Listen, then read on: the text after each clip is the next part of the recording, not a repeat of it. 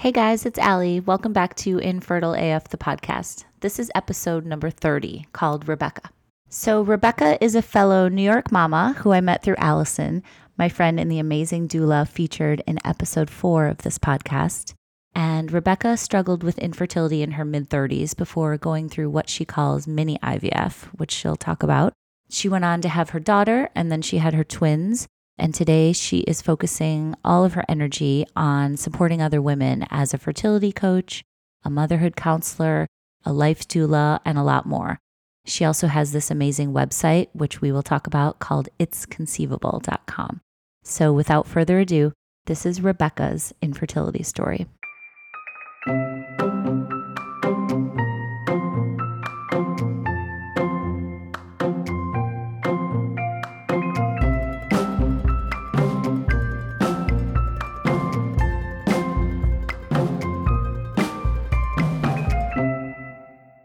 So we are recording. All so hi. Rebecca. Hi. It's good to see you again. You too. Thank Thanks you so much for being on the podcast. Oh. So tell me how it all started. What were you like growing up, and did you always want to be Mm-hmm. a mom and have kids?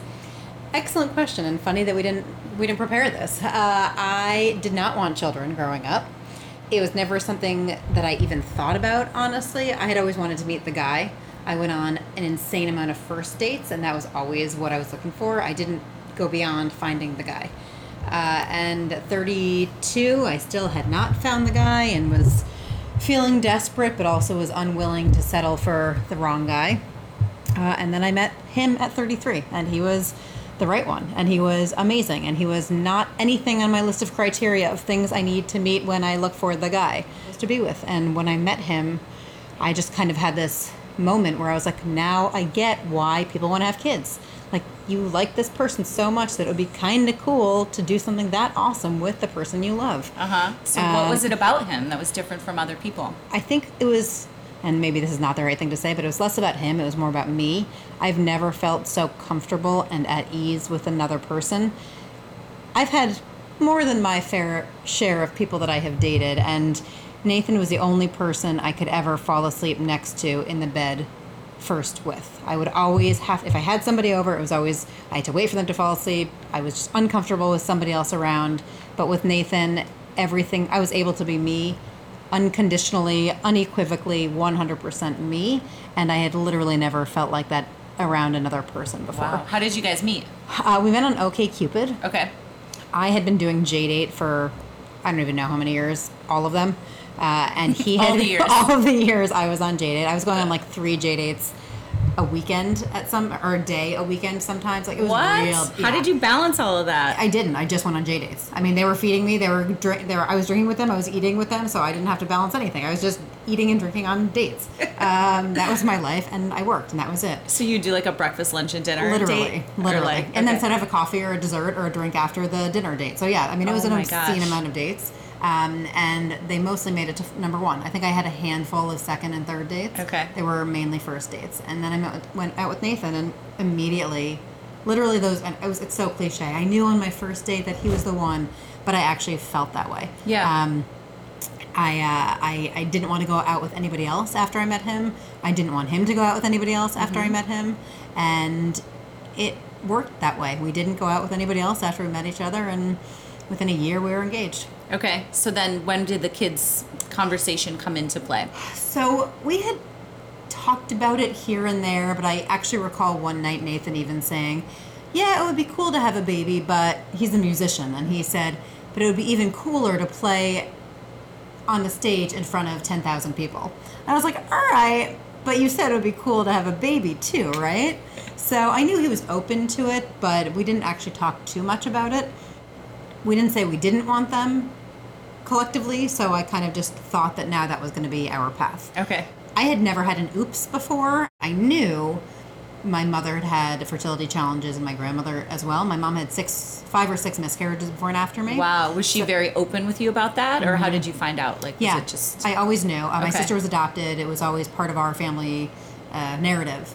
Then Nathan and I decided, yeah, I guess we'll just give it a shot and try to have kids. I was 35 at that point, so in in the world of fertility, that's already a geriatric pregnancy. If you do, in fact, get lucky enough to get pregnant, My- the reality is at 35, your eggs, your your numbers do decrease. It's, Yes. It is more challenging because your reserve is just going to be lower because you've already had your period for however 12 years since you're 12 or 13 or 14 Mm-hmm. or 15. These days, younger and younger, so it, it, it does make sense. That said, you can still get pregnant at 35. You can still get pregnant at 40. People do. Right. So at 35, I knew that there was probably going to be a challenge if I wanted to, just because I had family history of it anyway. So I only tried for like three months, and then I'm I take matters into my own hands. I was like, "Fuck it, this isn't working. I'm gonna go do what I got to do." So I went. Uh, a doctor referred me to get an HSG, which is where they basically they, they send iodine through or, or a colored substance through your uh, reproductive system to see if your fallopian tubes are working and they're able to see what where there might be a flaw where there might not be or if everything is working fine so uh, first of all it was the and I, I, I don't say this lightly because I know how painful both emotionally and physically fertility challenges are, but it was actually one of the most painful things in my IVF journey. It's this archaic uh, I don't even know what the right word is. You lay on a silver slab, this metal slab, in a cold room, mm-hmm. and they put this like claw, for lack of a better word, on your cervix, and you oh, turn or like around your uterus. You turn around so your body, so they can see both sides of your body, and so the the ink or the liquid can go through both sides, mm-hmm. and it is so painful. And it didn't occur to me to take medicine before because I just I was like, oh, I'm just going in for a procedure. It's no yeah. big deal. They, they didn't warn you like what was going to happen or okay. And some people don't have terrible experiences. My, I warned my friend, and she went in and she was like, "That was nothing." Oh. So some people have no problem, and some people think it is the worst yeah. of all. Yikes. Um, so yeah, I'm, I'm lucky I did it once, and granted, I found out there was in fact going to be an ongoing challenge if I did try to get pregnant naturally. Okay, So what did they I did find? So they found that uh, one of my fallopian tubes was blocked. Oh, wow. So it, not only was I 35 and already later in the game, but also every other month I was definitely not going to get pregnant naturally that way. Because you I weren't ovulating out of that side. I was ovulating, but it was blocked, so nothing was. There was. Ne- it was never It going to being released. Exactly. Okay. It was never going to. The, what needs to happen to get pregnant was never going to be able to happen. right. Okay. So I knew then that if I wanted to get pregnant, I would have to try other cour Mm-hmm. other take other course of action. After the HSG, the first month, because they did say after three months you are the most likely to get pregnant, quote unquote, naturally. Uh, if you if if you are able to get naturally, that's the time it would happen, likely. Uh, so we tried timed intercourse for one month. Then we tried an IUI and medicated, an unmedicated IUI the second month, and then I think it was a medicated IUI the third month. And clearly, like, that did not happen. Mm-hmm. Okay. Uh, and so I was like, all right, let's just fucking get to work now. This is, we did that. I'm Right, out, next. get it out of the way. Let's move on. Thank you. Next. Yeah, exactly. So I, um, I'll be very frank. I did no research at all before starting this journey. Okay. I just took action. I was like, all right, what, who, where's my insurance covered? I made an appointment at one place. My friend actually went there and got pregnant, and her friend went there and got pregnant. I was like, all right, I'm going to Done. New Hope. That's it. Uh, I knew nothing about their protocol. I knew nothing about their procedures. I knew nothing about their doctors. I knew nothing about their systems. But I knew people that got pregnant from it, and my insurance was taken there. So that was my story. That said, I love your honesty. yeah, I mean, I, I think it's Keep important it for people. coming. Yeah, it's it's important for people to some. Some people put so much effort into understanding every aspect of it, and I talk to a lot of people. I started a company, and I hope we get into this a little bit, uh, called It's Conceivable. Mm-hmm. Yes, and it's to will. support women along this journey. And a lot of people say, "Well, what should I do, or what can I do?" And I say, "Listen, you can do it all, and you might get pregnant, but also you might not, Right. or you can do literally nothing." Listen to what the doctor says and get pregnant. Yeah. And that's what That's I did. true. And it Yeah. worked for me. So there's no absolute, people want answers. People are always looking for, how am I going to get pregnant? What can I do to get pregnant? We just of don't know. Yeah. Um, but I digress. We can get back to that later. Point is, I did no research, knew nothing, but this doctor in this clinic specializes in mini IVF. The intention of mini IVF versus a regular round of IVF is uh, fewer drugs, less invasive, and more focused on quality of egg versus quantity of egg. Okay. So a lot of clinics you know, I, I run this Facebook group called Warriors, and a lot of people say, I got 37 eggs, is that good? And people are like, that's amazing. But then, regrettably, when they go through blast and they, they end up with one good embryo. So, what, uh, what New Hope and what Mini IVF focuses on are they want you to get four or five good eggs that are going to turn that are vi- that will be viable embryos. Uh-huh. Uh, and so that is actually exactly what happened to me. I ended up with six eggs. Five made it to blast. Mm-hmm. I transferred two back And in. just to remind her, it's di- day five, right? When they Um, so yes, so I'm on. Yep. So Okay. those were day five. Um, I transferred, and I, you know, this is how much I don't. I'm pretty sure I actually transferred to day three Okay. that were fresh, froze the rest. There were three that I froze, um, and this was back in, I guess the I don't even know, April or May of twenty of twenty fifteen. Uh-huh. Yeah, twenty fifteen. Uh, I put in two, and one stuck, and I got a healthy pregnancy from that, from New Hope, from my mini IVF. Uh huh. And I Do had they call it mini IVF, or is that just your term? No, no, no. Oh, that's what is. they call Yeah, it. yeah, Okay. It's called mini IVF for that the reasons I said it's a miniature version Sure. of the huge. I mean, you see these pictures now of people who have rainbow babies or babies that come from IVF and all the needles that are around them. I don't know if you've seen Yes. these very powerful photos, Yes. which I find just moving and wonderful and depressing and, and all of those things. But I think I had a maybe 10 injections the whole time. So one stuck and I got pregnant and it was amazing. And obviously, oh, okay, it was amazing. My daughter is amazing. I fucking hated being pregnant. And I, I hate saying that as I am now uh, in the space of supporting women along their fertility and motherhood journey because I know so many of us, all we want to do is get pregnant. All we're dying to do is get pregnant. We see our friends po- their announcements of their posts on Facebook or Instagram about their pregnancy and their baby, and, and we hate those people because all we want is to get pregnant. and I felt that way too.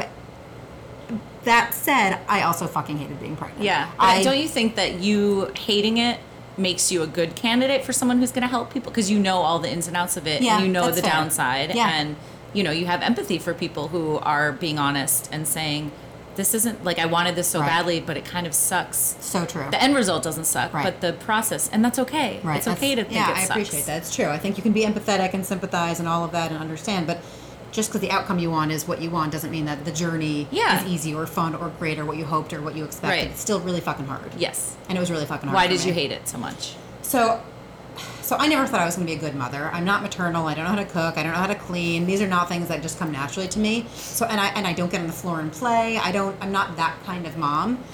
That said, I think actually I ended up being a really amazing mom, from what people tell me at least.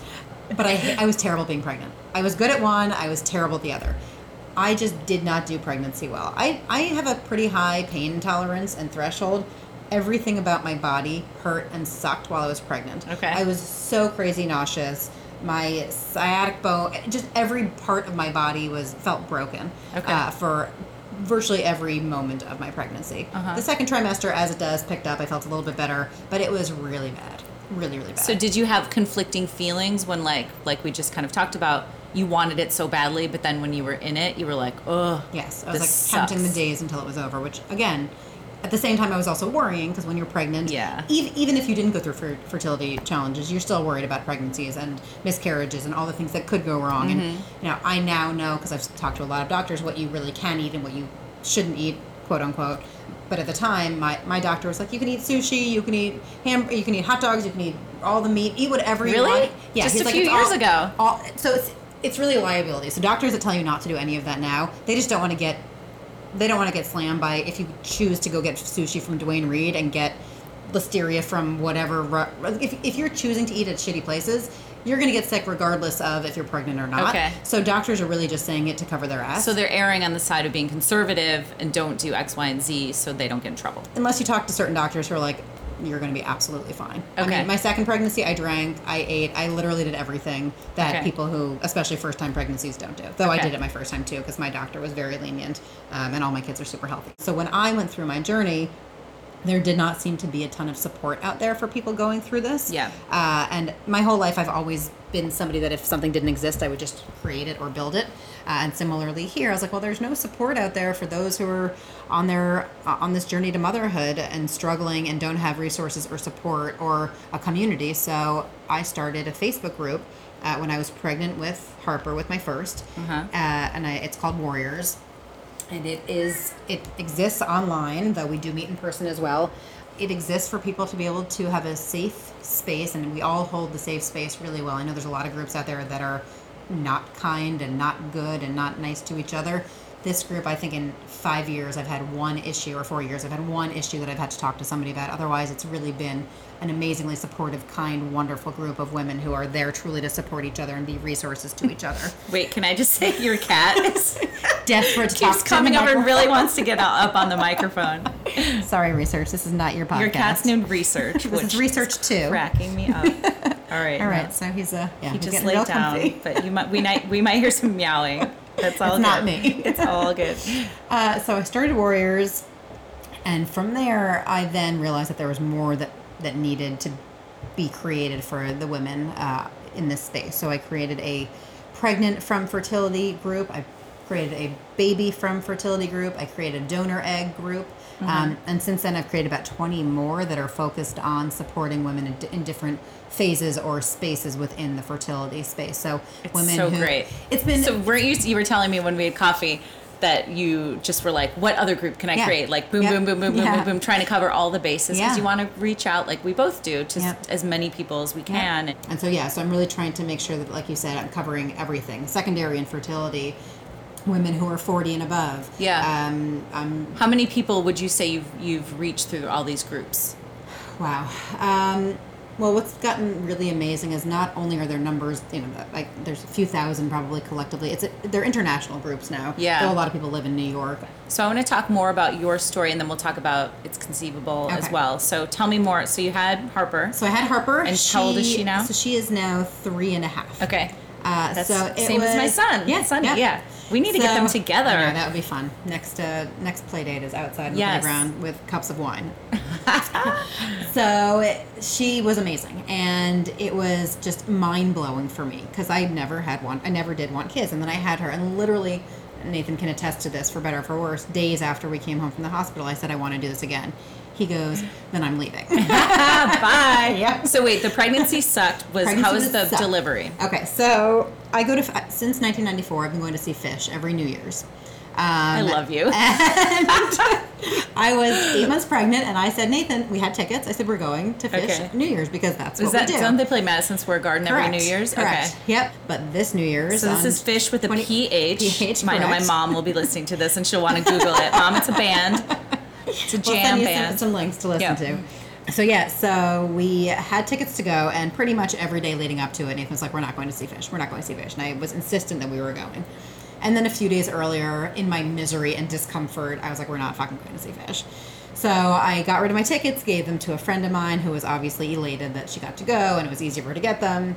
So we ended up going to my sister's for New Year's. She lives uh, up in Westchester, and we got there, and Nathan had poured already like three different three glasses of bourbon, so he was enjoying New Year's. We had we had bought the stream of Phish, so we were going to watch it anyway. And then I went to the bathroom, and I was gushing blood. And I was like, "Well, I'm close to the end. It's not abnormal." What was your due date? I was due January twenty second. Okay, so this is think- scary. So, the, so I was, I was like, eh, I mean, it's blood, but it's close to the end. Like it didn't, it actually didn't scare me. Okay. But both my mom and my sister were like, you need to go to the hospital right now. Oh, God. And then I was like, wait, no, but it, it's Phish it's concert. fine. And and my doctor's in Argentina. We and we're not in the city. We can't. This is not Phish. Con- right? No. But they were like, no, you have to go. So Nathan had three bourbons already, so he couldn't drive. So my sister drove. Uh, Nathan was in the back seat, or I was. We went to the hospital. We get to the hospital. They take me in. They somebody shoves their fingers at me and says you're fully dilated, but we don't have labor and delivery here. So we're gonna get an ambulance and ship you over to the hospital that, that does have labor and delivery. I was like, oh my god! Nathan's on the phone with his parents. The baby is coming. The baby is coming. Oh my gosh. So we get in the we get the ambulance. They're they're checking my contractions, which are very frequent at this point. Like at a certain point that day, they had been at one every one minute. And as a doula, what you tell people is, if you do have a doula, is to call them at three one one. So you're having that frequently con- that many contractions uh, within an hour that last a minute long. Um, I was having that, so Okay. baby was coming. So we get to the hospital, and I'm crying again because we're not in hot. In my mind, I have the city. I'm having a city birth, and my with my doctor in the city, and now we're in Westchester. They wheel me into this panoramic views, this beautiful hospital. Everyone gets their private room, and I'm no, this isn't. This is not my day. This is not. This is not where we're supposed to be having the baby. I get in, and somebody checks me again and goes, "You're not dilated at all." And I was like, "Well, then who just stuck their fingers up my vagina?" what? Correct. So, Uh, I was not dilated, but I was in labor and ended up having every minute contractions all night long, but nothing happened. I did not dilate. I did not open up at all. So and they, just did not know what they were talking about, or no, like so that I have no idea. It was like a janitor. I literally still don't know who it Oh was who did my it. God. Literally do not know who that was. Um, I don't want to know, so I've never looked into it. But oh my god. yeah, so I ended up going back to my sister's house uh, that morning at 5 a.m. My dad came to pick us up. They said you're in labor, but the baby could come at any point because you're you're not dilating, so they're not coming. And baby, your heart rate's fine, baby's heart rate's fine, so we're sending you home. And I said, but should I come back later? Should I, what do I? And they said we don't know. And it, the uncertainty of all of it is always so aggravating. What do you mean? Just tell me something so I know what to do. Wow. So I went home and I stayed at my sister's for the next three days. I drank wine and laid in her bathtub for three days. Um, and baby still didn't come. So I ended up going home. And my doctor came back from his Argentinian vacation. I had a doctor's appointment set up that day. Uh, it was a Tuesday, if I recall. He checked me. He said, You're two centimeters, which is not nothing, but it's also not that far along. But he said, But you've been in labor for a week now. So I forgot this point. He said, Go home, drink, take a shot of castor oil. I forgot that immediately Wow, after that's he so said old school. People still do it, but apparently the contractions come on like wildfire and are horrible, and you shit yourself all day. So Oh, God. I'm glad that I did not remember it. Um, but he said, do that. Come back at 6 p.m. when I'm off. I'm going to strip your membranes, send you to the hospital, and the baby's coming tonight. And that I liked. I was like, all right, I have a plan. Plan. So I went home. I finished up my work. I called work, and I was like, this is what's happening. I'm heading out. Um, you know, clocked out for for the next three months. Uh, and so that's what happened. I went back up at 6 p.m. He stripped my membranes. It hurt like a motherfucker, and I went to the hospital. That was at I guess I got to the hospital about seven ish. Uh, I got an epidural immediately. That anesthesiologist was amazing, and I was in labor for a few hours, but only pushed for 13 minutes with Harper. Wow. And she came out, and she was five two, and she was perfect. Um, she was two weeks early, but I was she was okay, and I was okay, and they wheeled her away, and I didn't see her for hours, and that's another thing that. As a doula now, I talk to people about. I say, if you want your baby, tell them you want your baby to stay with you. They don't. Did they to take go. her to the NICU because she was No, early? she was or fine. They just took her to clean her up, and I didn't know any better, and I didn't have a doula, and I didn't know what to say yes to or no to or what to Oh. ask. Uh, so that was a learning experience for me. yeah.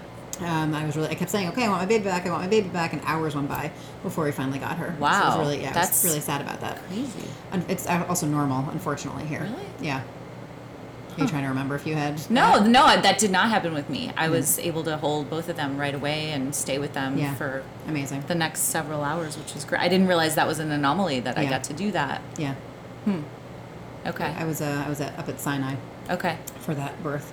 So yeah, so I had um, I had her, and I got home. I was very very lucky. I did not uh, suffer from any postpartum Okay. experiences except for one night where I think pretty much all the hormones that I had, that had built up in me for the previous nine months just flooded out of me, and I for three hours I was heaving and hysterical and. And, and crying that this baby can't grow up. She has to be like this for the rest of her life and my life, and nothing can change. Uh, and then it all flooded out of me, Yeah. and I and thank God because that's that is those are some serious emotions. No, I remember Uh, one night when Ever was a newborn, my almost 10 year old now. And um, we, our bedroom at the time we had this balcony, like a Juliet balcony, Yeah. like a small balcony. New Yorkers will Yep. know what that means. and I just, Vince came in the room and I was just holding the baby, like gripping her and sobbing. And I was like, I don't want her to fall off the balcony. Yeah. And he was like, Why She's not going to fall off the fall off the balcony. balcony?" We've got a gate. It's locked. Everything's. And I was like, but what if she does? Yeah, and I was like convinced that Yeah. it was going to happen, you and I couldn't stop mm-hmm. crying. Yeah. And then Yeah, the anxiety Later, I was like, oh, that was horm- definitely Yeah. hormones. That was not me. Yeah, there was there are some serious. They really take over. yeah. But I was very lucky, and besides that, I was really fine, and I loved be. I lo- I know a lot of people don't love the early days and newborn days, but I love them. Late around, I just we nur- she she was terrible at nursing, or I was terrible at nur- nursing, or we were terrible at nursing. So it took a really it took us six weeks uh, to really get the hang of it. I struggled a lot with it, which is also Yeah, totally so did normal I. that I know now. It's Um, hard for me too. Yeah, it's uh, it's it's. I also with my first was adamant that I had to just give her breast milk because that's what you're supposed to do, quote unquote.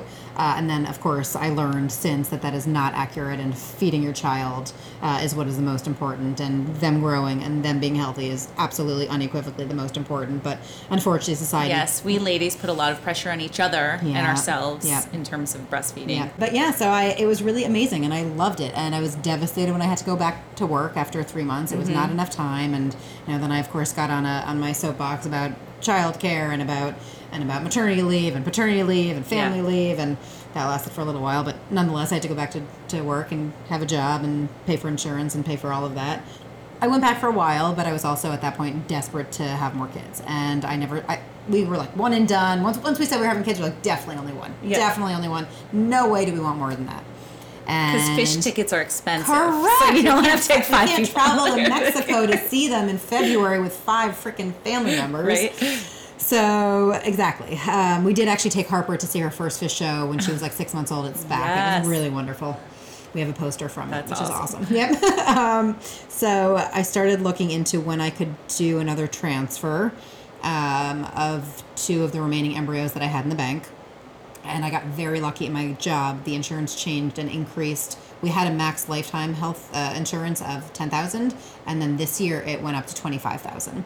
So I had the coverage for all the monitoring and the transfer and everything again. Great. Um, and so I had to wait for the year to pass so I could do it again. And it's the second that I could, I did it again. So like 12:01 on January 1st. Literally, I was like, this. okay, I'm going to take birth control. So on this day I can do that. I actually set it up. So you I had could. three in, on ice. So I had point? three on ice, Okay. correct. When it was getting close to transfer time, I had a day five, a day six, and a day seven. And none of them were particularly good graded. Hmm. Um, and so that's also, you know, some some clinics they don't worry about the grading. The grading cli- is different everywhere too. Correct. Sometimes it's a letter, sometimes it's a number, Yeah. sometimes it's a combo. So And there's sometimes it no doesn't matter, and there's no consistent Nope. grading, right? With unfortunately with a lot of things, you know, that's Yeah. that's, that's part five. There's PGS testing, which some people are adamant about because they've, you know, unfortunately had a lot of miscarriages, and so they wanted PGS test because then at least you know you have quote unquote a perfect embryo. Yep. Regrettably, sometimes those don't work either. So there is no absolute in this. Or did you read that? Was it the New York Magazine article about the testing where sometimes they'll pull part of an embryo, Right, but it's different actually- from another yep. part, and so they'll get Yep. a result that it's not healthy, but Exactly. it actually is. Well, that's why some doctors versa. are transferring mosaics now. Right. Um, there's a whole controversy with yeah, mosaics. it's so some doctors just throw them away. Anybody listening that hasn't read that, look up the New York Magazine article. It's probably like a year and a yeah. half ago, Yep. maybe. Yeah, I know somebody actually who transferred two mosaics and is pregnant with a mosaic. So what is a mosaic? A mixture. Yep. Okay. Exactly. And so some doctors were saying it's going to be an abnormal pregnancy, so you cannot, we don't keep it, we're going to just throw it away. But now people are transferring them and they're having healthy pregnancies because they can self correct in the womb Oh purportedly. wow, that is so cool. Yeah, there's a lot of really fascinating Yeah. new evidence out there about Right. how you can have a healthy pregnancy. But Okay. point being, grading doesn't necessarily work. PGS testing doesn't necessarily mean anything. You just don't know. Mm-hmm. So my plan was to transfer a day five and a day seven because we didn't really want twins, but I was open to twins, and I kind of thought it would be cool to have twins. But at the same time, we definitely can't afford twins. So it was the plan was day, our day five and our day seven. And in the hall, it was literally the day before they were going to take them off ice to transfer them the next day. At the last minute, I go, you know what? Fuck it. Let's just do the day five and the day six. So in the hall with the doctor I've never met, don't I literally couldn't even tell you his name right now. I switched the uh, the embryo that we took off ice, uh, and that's what transferred. And that was January of twenty. So wait, what was the difference?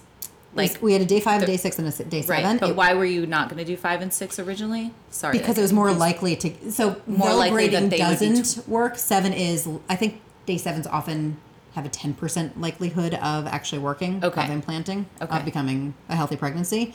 Um, and I was, and so I was like, well, day six is going to be more likely to be a healthy pregnancy. Day five and day six, let's just do those together Okay. because then maybe they'll both, maybe at least one of the two will stick as opposed to potentially neither of them sticking. Gotcha. Also, none of this this was not necessarily rational either. I was just like, here's what I think, and uh, without actually doing any research on this, this is what I've decided. Literally standing here with a doctor that I don't know, I get 24 I get hours it. before they're making this call. Okay. So he just he literally I watched him do it in an Excel spreadsheet. He pressed delete for the day seven, typed in day six, and that's what happened. And so. I guess it was that. It was. I think it was literally 48 hours later. Uh, I went back. They transferred them. Did not do the HCG shot, which they had. They used to do the first round. I didn't do any acupuncture surrounding the transfer the first time. I did no supplementing of any Eastern resource type of support for uh, for pregnancy. Though there's a lot of evidence in that space now that it does help. Though a lot of doctors will say it won't hurt, but it, it won't necessarily help. And then the night before we were going in for our beta in the morning, I remember getting that I was sitting down. I think I had friends over. Two people were on the ground. I don't know who they were, and I got this wave, this heat wave over me. This like hot flash, and at the moment it didn't occur to me. And then the next morning I was like, oh my god, that's those are hormones. That's that's my that that is my positive pregnancy test. Wow. Um, and then the next morning we went in for the test, and Yeah, it, it was actually not, in retrospect it was. It Um, was like the universe being like, yeah, "You're yeah, pregnant." Yeah, your body's telling you something. You're gonna be really uncomfortable for the next nine months. Yeah. So I went in, I got the beta. They called back. We were at the dog park with Harper and Hampton, our dog, and it was positive. And we did not know um, what kind of positive it was yet. It was a high beta, Yeah. but that doesn't. Some doctors will say that means preg- that could mean twins, or some doctors will say that does not mean twins. Right.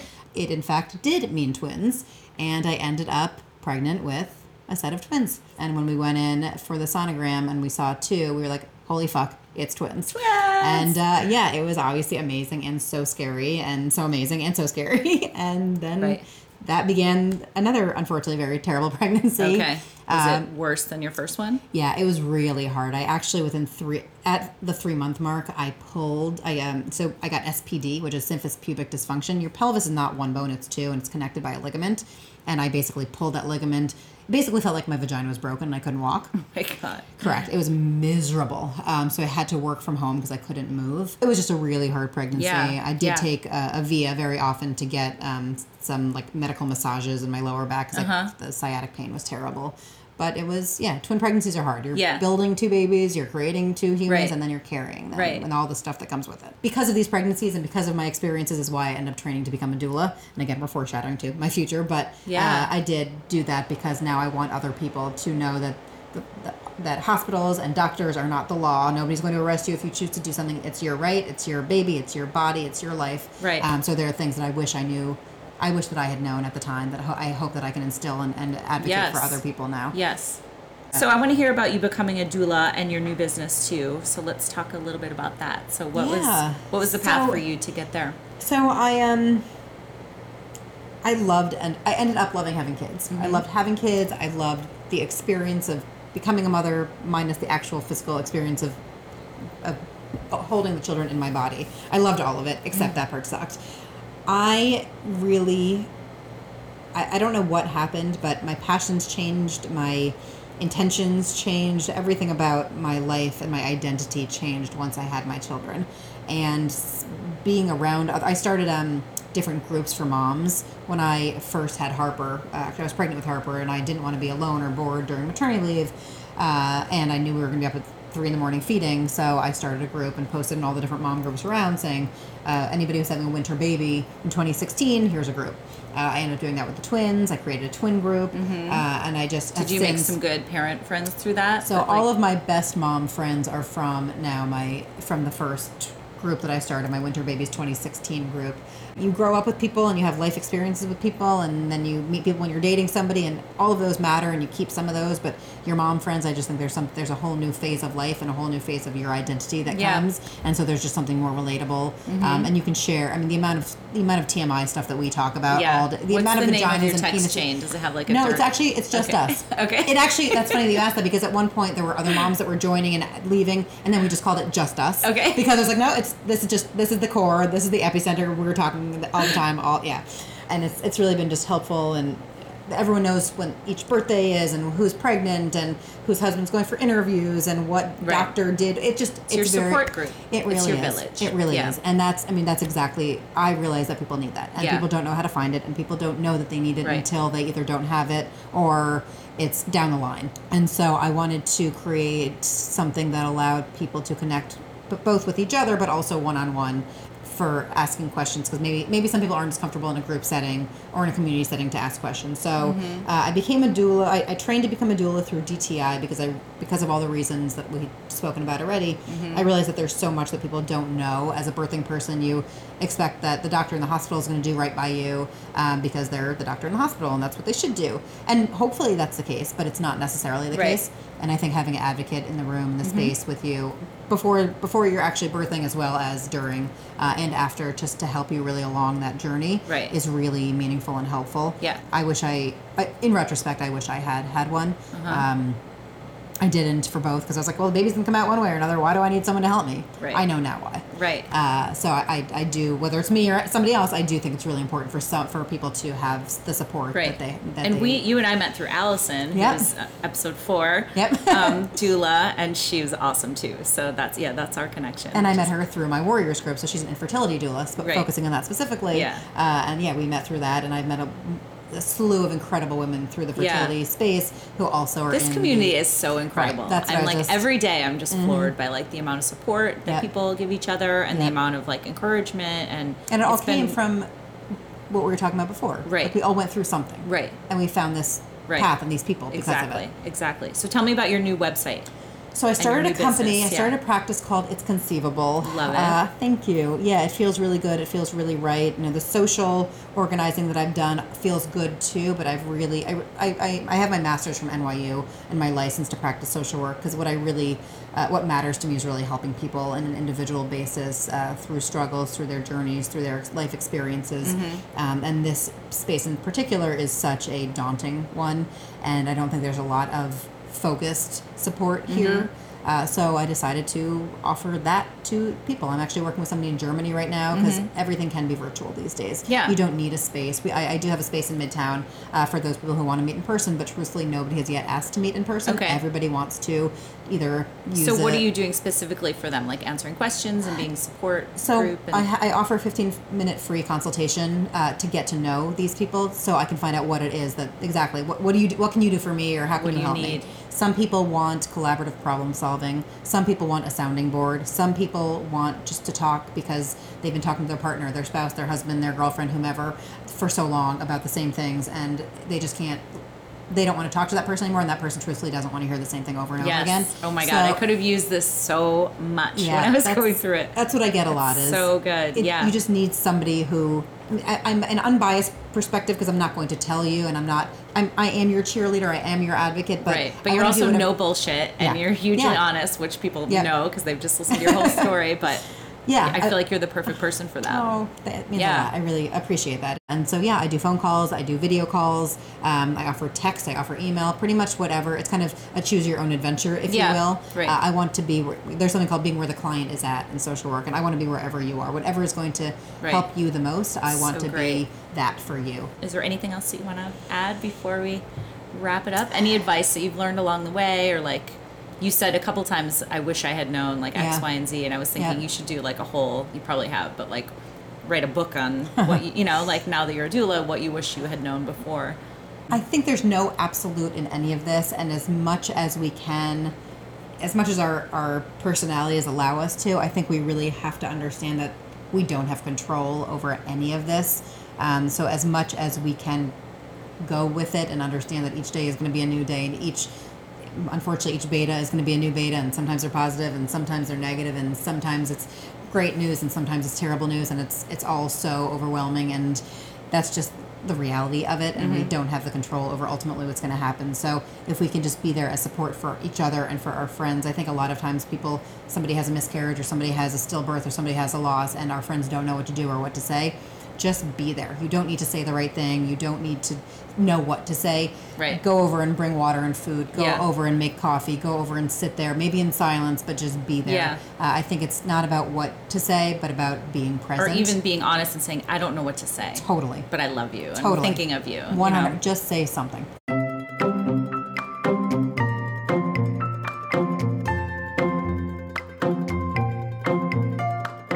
Again, guys. So I want to thank Rebecca for sharing her story. She is funny as shit and real AF. And I want to make sure that you guys check out her website, which is it's conceivable.com. I will put it on my social as well. But I hope you guys feel inspired and I hope you feel supported. And I hope you know, as always, that you are not alone, no matter what you're going through. So thank you for listening, and I will talk to you again next time.